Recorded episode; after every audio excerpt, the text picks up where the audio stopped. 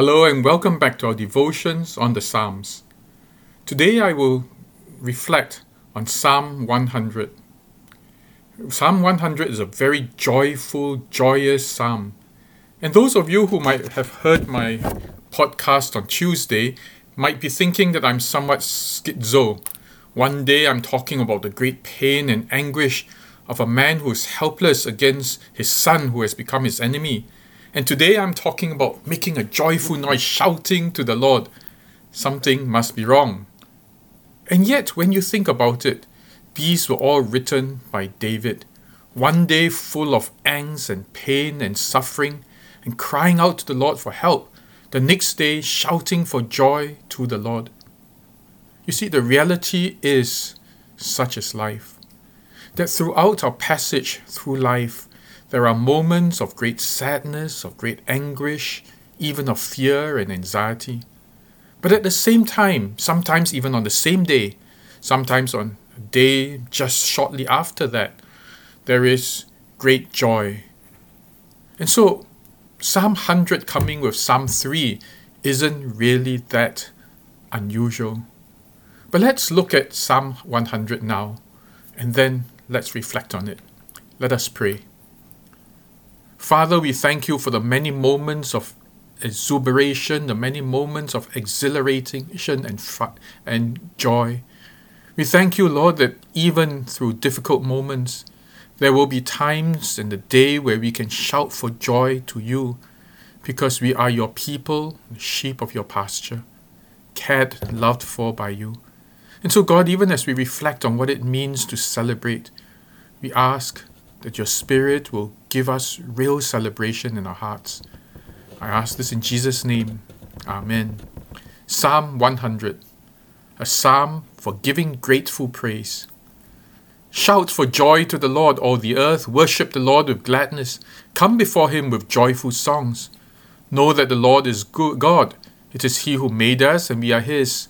We are his people, the sheep of his pasture. Enter his gates with thanksgiving and his courts with praise. Give thanks to him and praise his name. For the Lord is good, and his love endures forever.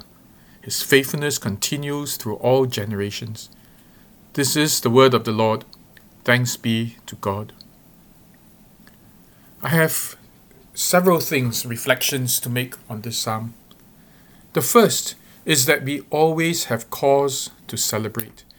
Even in bad times, even through a day that may have been difficult, there is there will always be opportunities to celebrate. Why? Because we belong to God, we are sheep of his pasture, we are people who are dearly loved by God. And so even if there are hard incidents, even if throughout a day there may be pain, we, as we train our eyes to look out for blessings, we will discover that we will still always be loved by God. And so, this exercise that is I commonly used and encourage people to use is to think of all the blessings throughout the day. Usually, you start right at the beginning of the day when you wake up. And then you say a prayer first and ask God to open your eyes to see the blessing.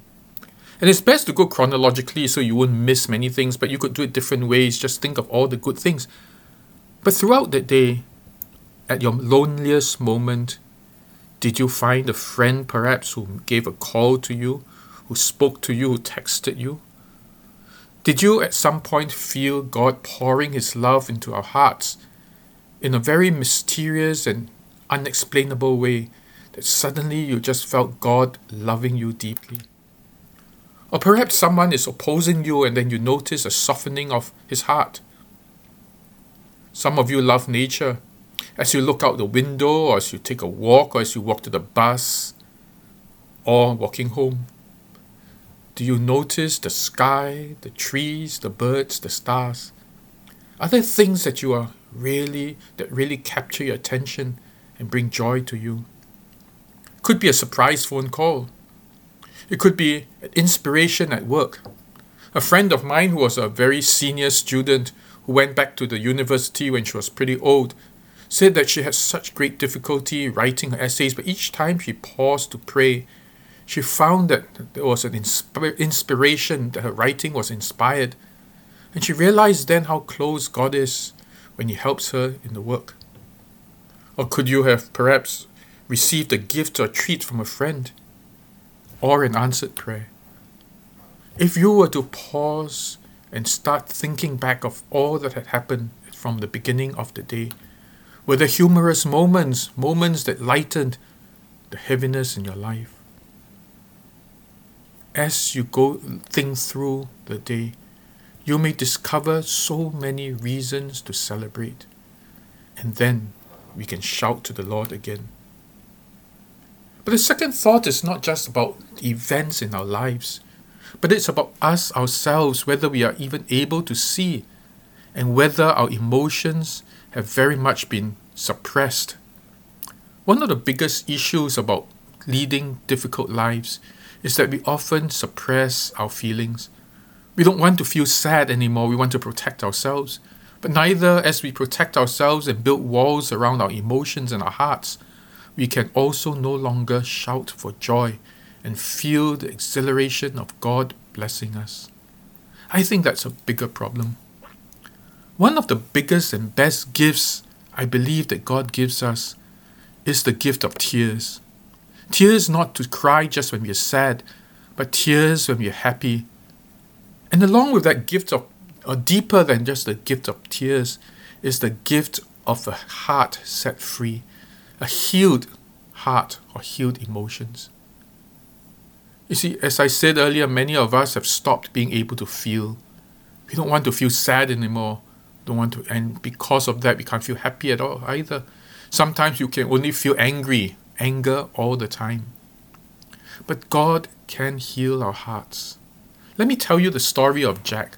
Jack was a, uh, one of the most vicious gang fighters. And of course, he ended up in jail for gangsterism and gang related issues, including fighting and causing grievous hurt.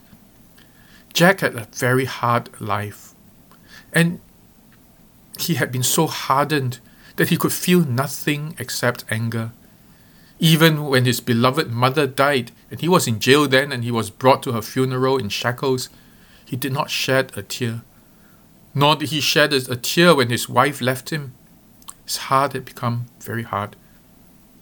But what it manifested in was violence. And Jack fought often in prison. And one day, after several, he had he was put in separation um, separation um, cell uh, a number of times. And one day in that isolation cell, it's just a Spartan cell that has no windows and the lights are regulated so one doesn't know day from night. One is left alone. And there the Holy Spirit came upon him in a powerful way and spoke to him, broke his heart, and then started healing. Something crazy happened after after Jack came out from the punishment cell, what, what was a separation cell. His heart had become so tender, so full of the love of God, that every time he thought about it, he would just break down and cry. Even when the name of Jesus was mentioned, he would just break down and cry and um, weep uncontrollably, full of love and full of joy. Of course, that was terribly embarrassing for him because no prisoner would ever want to be caught shedding tears, much less a gang fighter. So people, of course, started laughing at him. I mean, he had become a sissy. But on hindsight, he said maybe that helped him to leave his gang much more easily because no gang would want a sissy to be a crybaby, to be a gang fighter.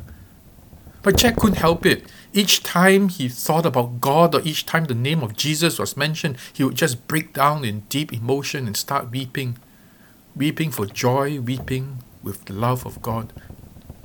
Now, Jack wanted very much to um, join us for chapel, but because he was considered a high risk prisoner, he was not allowed to join because, well, chapels are run by civilians and prison authorities, of course, classified him as unsafe to be mixed with civilians. And so for one year, he applied almost every month. He would ask to be allowed to go for chapel, was denied. Finally, after watching his behavior for a year, the prison allowed him to attend chapel. And that week I was at chapel too, and as Jack stood there and shared his testimony, once again he just broke down and started weeping, full of joy and full of love. And the way he worshipped God the first time he entered chapel was, was so much joy, exuberance. He was shouting and, and just crying and singing to God. And as I watched him, I reflected over the way I worshiped God in church. Totally emotionless, sometimes tired, sometimes feeling very sian. And I thought of Jack, how much joy filled his heart when he was allowed to come to the house of God. And that brings me to this subject of emotions in worship. First of all, ask God for the healing of your emotions.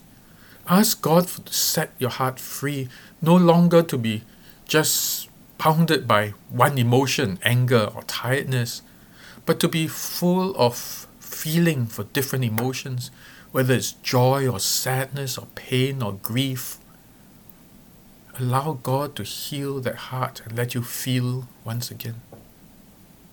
But the second thing is this that sometimes we are able to feel, but we feel more embarrassment in church than joy and love for God. You know, there are times when I'm sure you would because I do. When I get to worship and I'm so full of emotion, so full of love for God or joy at what God is doing, that I want to dance, I want to raise my hands, I want to kneel down, I want to fall on my face and say, God, I love you so much. But you know what? People may think that I'm so wayang, so drama mama, you know. Pray, worship God, also fall on your knees and fall on your face. No, we are not going to have all that drama. I'd rather stand still, but Think about it, that's drama too. Standing still and pretending that you're not touched by anything, refusing to shed a tear. Now that takes a lot more drama, don't you think? A lot more practice. To push our emotions down, our emotions of love for God, our emotions of joy, our emotions of worship, and just stand still with our hands in our pockets and pretend that God hasn't touched us. That too is very sad. I look for the day when our love for God, our joy for God in our hearts is far greater than our wanting not to sh- wanting to show that we are not moved by anything so nobody will look at us so we will not be embarrassed. I look to the day when we can worship God and feel freely to fall our, on our knees and cry to God or to tell God how much we love Him or to raise our hands or even to dance in church simply because God has touched our lives. And we want to shout for joy, we want to give thanks, we want to truly worship God. How I look forward to that day when we will no longer be controlled by our inhibitions as we worship our God, but will freely express our hearts the way the psalmist expresses himself when he comes to the house of the Lord, or the way Jack expressed himself when he was allowed to come for chapel to worship God. That would indeed be an exciting day, wouldn't it? Because I'm sure that many of us feel that way, that we feel we want to worship God for full of joy and excitement and deep emotions. But we are self conscious and we are worried what people will say and think that we're just being melodramatic. Maybe not. Maybe that's the way really we express our love for God. Think about this then. And maybe loosen yourself a bit so you don't fall on your knees, but you could raise your hands, you could shake a little, dance a little, and feel the rhythm. Or you might sit down and talk to God and cry to God and slowly go on your knees and worship God even at a worship service. That would be a huge breakthrough. Well, that's all I have for devotions today, actually. But that God allows us to celebrate, to celebrate the things that He has done for us, to celebrate His love for us. We ask then for God to heal our hearts. Let us pray. Father, allow us to know that we are indeed your people, the sheep of your pasture, beloved of yours. Allow us to know then that there will be times when you will pour your Spirit into our hearts and cause uplifting, a cry, and an overflow of your love in us. That there are also times, even in our most miserable moments, when you send blessings to us, blessings of friends, blessings of answered prayer, blessings of inspiration. Help us not to be blind to these things, but to see your hand upon us because we are sheep of your pasture. And Lord, that we may know how to celebrate and dare to celebrate with great joy. We ask then, Lord, set our hearts free, free from our inhibitions, free from our self consciousness, that we may indeed express to you how we really feel about you. I pray this in Jesus' name. Amen. I'd like to make two announcements. The first announcement is to talk a little about joining the children's ministry. Our church is really looking to ministering to children, children of our members, children from the neighborhood, various children. You know, it's so necessary for children to have more adults than just their parents journey with them. But to have adults who love them, becomes their uncles and aunties, who talk to them, who will guide them. We are looking for each of you, members of our church, to join in that. You may say you're not trained in theology or whatever. Don't worry, just talk to our children's ministry staff, our chairperson, and then we will explore explore with you how you can help. Our church also has done a lot of props and exciting children's things. If you were to come visit our church on Sunday, you can take a peek. They're now already now in November, they're preparing for the children's return in January. Can you imagine that? And the props are just gorgeous. Just take a look at it. So if you're great at uh, art and craft and woodwork and things like that, uh, we need you as well. Um, so encourage many of you to join us at Children's Ministry uh, and see how you can serve in this. Second thing that we are starting are interest groups. Now, interest groups are an informal way, you know, different from small groups where we meet to disciple each other. Interest groups are very informal ways of gathering and developing friendships. I believe that, or we believe that as we develop friendships, we are also able to share more from our hearts. And so we want a mix of Christians and those who have not come to the faith yet, because as we understand each other's hearts, we can share with each other. It's not an aggressive evangelistic movement. Rather, it is us having experienced and tasted the goodness of God, getting to know others, sharing their problems, sharing their struggles, and then helping them to see that even as we go through problems, we have a God who is our shepherd and our comforter, and who guides us and provides and protects us even through our difficult journeys. And to introduce this God, our Lord Jesus Christ, to those who do not know Him. And so we want interest groups like that so that people will come, we develop friendships, we get to know each other's lives, and then we share about our experiences with our Lord Jesus Christ. Now, the first interest group that will be introduced in December will be a cycling group. Go check out our website. Um, we'll have the announcement on the website um, for cycling group.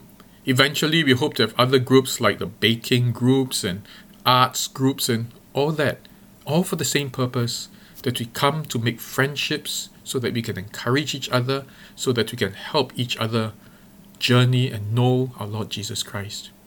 So take note of these two things children's ministry and interest groups. And then I look forward to seeing you all on Sunday again. God bless you